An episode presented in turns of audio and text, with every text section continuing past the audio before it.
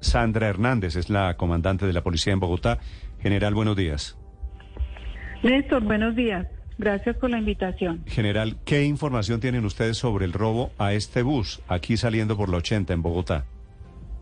Bueno, ayer estuvimos revisando los videos con inteligencia, con policía judicial. Ya tenemos nosotros alguna información en la que podemos tratar de identificar en el entendido que también uno de estos sujetos se deja ver en su rostro. Aquí importante invitarlos a que denuncien, pues varios de ellos eh, fueron víctimas de, de, este hurto en sus objetos personales y celulares, pero sí les pediríamos el favor, uno es que denuncien, segundo, pues nosotros ya tenemos eh, información de inteligencia, estamos revisando los videos, estamos mirando dónde este personal tomó el bus, la ruta y pues tratar de establecer quiénes son estos delincuentes. Mm. General, ¿qué quiere decir que denuncien? ¿Con los videos la policía no puede actuar solamente? No, ya lo estamos haciendo. De hecho, con el video nosotros ya tenemos una noticia criminal con la fiscalía, pero también es importante la denuncia para tener mayor acervo probatorio. Sí, hay un momento del video en el que el señor, uno de los ladrones de estos zampones, eh, se le cae el, el tapamontañas que tenía o la mascarilla que tenía. ¿Ya llegaron a una identificación de este o de otros ladrones, general? Aún no, pero esperamos nosotros tener la identidad, porque pues ahí se ve el rostro de manera muy clara, una persona joven, pero esperaríamos nosotros ya con nuestros expertos técnicos en identificación de biométrica podamos nosotros identificar a, mm. ahí está, esta persona. ahí está el video, lo estamos viendo en este momento para quienes están conectados al canal de YouTube. Se le cae la... Se le quita, es, es como una especie de pasamontaña, como una, como una pañoleta. es el de la chaqueta negra, vestido, chaqueta negra y jean.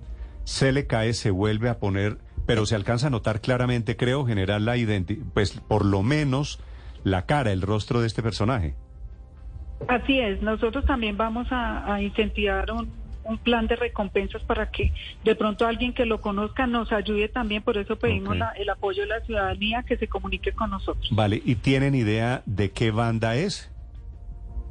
Por el momento no, nosotros tenemos identificados con Policía Judicial algunas estructuras en algunos sitios específicos. Vamos a hacer esa revisión, es en lo que estamos nosotros pues tratando de agilizar y avanzar. Sí, general, eh, Ah, bueno, antes de preguntarle de las pancartas de las FARC, ¿cuántos se robaron estos ladrones, los del bus del 80? Hasta el momento tratamos de establecer la cuantía, por eso es importante las denuncias, lo que se puede observar eh, en el video, objetos personales, celulares, dinero, pero precisamente estamos tratando de cuantificar. Sí, general, ¿en qué va la, la búsqueda de los delincuentes del atraco de la calle 98 con carrera séptima, que también se veía claramente pues, que eran identificables? Bueno, gracias a esos videos, también a Fuentes Humanas, al plan de recompensas que se ofreció, vamos por buen camino, ya tenemos identificados con la Fiscalía, no quiero ser imprudente en suministrar mayor información, pero en poco tiempo esperamos generar las capturas y pues eh, tratar de establecer quiénes fueron estos delincuentes que cometieron este hecho. Bueno, general, ¿qué información tiene la policía sobre estas pancartas, estos pasacalles que han aparecido en diferentes puntos de Bogotá, alusivos a las FARC o a disidentes de las FARC, general?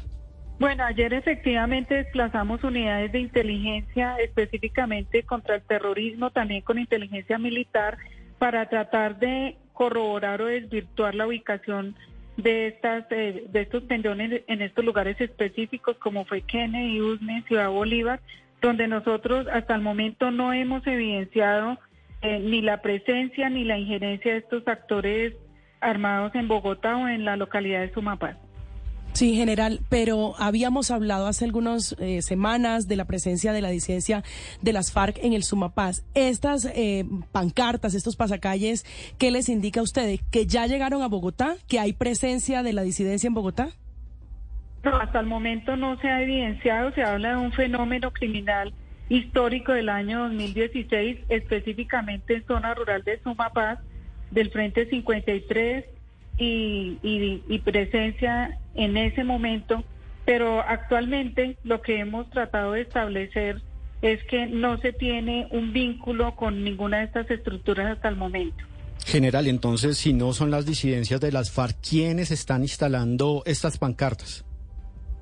Bueno, estamos tratando de establecer a través de las cámaras de videovigilancia, se tiene eh, la identificación de una, de una moto, al parecer con unos sujetos con pasamontaña, quienes vinieron realizando como este recorrido para ubicar las, los pendones.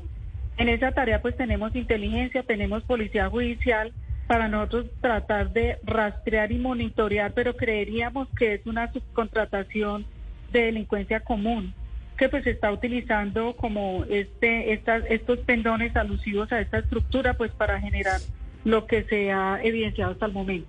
¿Pero estamos hablando de redes de microtráfico o asaltantes comunes? No, hasta el momento no hemos podido establecer. Estamos en esa en esa actividad. Sí, general, ¿qué se ve en los videos que han podido ustedes recoger de cómo fueron instaladas, de cómo llegan y quién llega a instalar estas dos pancartas? Porque entiendo que fueron en dos puntos diferentes de Bogotá. Sí, eh, creeríamos a través de lo que hemos evidenciado en videos que se, se colocaron en horas de la noche, de madrugada, simultáneamente, una moto en la que se trata de identificar, no se observa placas, ellos van con pasamontaña, el, el piloto y el parrillero y pues tratamos de establecer la ruta que ellos siguen únicamente para la ubicación. Pero han ah, logrado... Esa es la única información. Pues sí, general, general Hernández, pero han logrado seguir la ruta, es decir, la ruta de escape, para dónde cogieron, cuál fue el punto o de dónde vinieron esas motocicletas. No, hasta el momento no tenemos eh, mayor información. En eso estamos tratando de evidenciar a través de los videos en los que se puede observar el recorrido de esta motocicleta. General, en medio de la situación que enfrenta el país en materia de orden público para Bogotá, ¿hay una alerta especial? ¿Se están tomando medidas especiales ante la posibilidad de un ataque? Bueno, la alerta está en todo el país y obviamente la policía ha estado tratando de anticipar, tratando de prevenir, de actuar de manera oportuna, pero la alerta es generalizada para todo el país. Específicamente en Bogotá no se tiene ninguna información específica, pero pues la policía ya está alertada ante cualquier eventualidad y pues de la misma manera pedimos a la comunidad si llega a percatarse de alguna información, por ínfima que, que sea, pues que la coloquen en, en conocimiento de la policía para actuar con inmediatez a través de las líneas establecidas o a través de videos, pues que hagan esa cercanía hacia la institución. Sí, general, ¿es posible que estos pasacalles, estas pancartas demuestren que las FARC están más cerquita en Bogotá de lo que pensamos?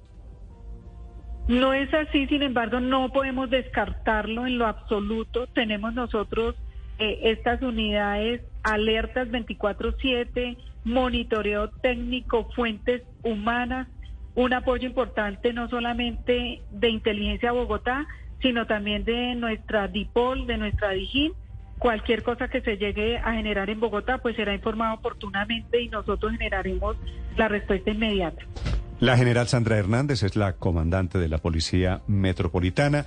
Un gusto saludarla, general. Le deseo feliz día. Néstor, muy amable, feliz día para todos.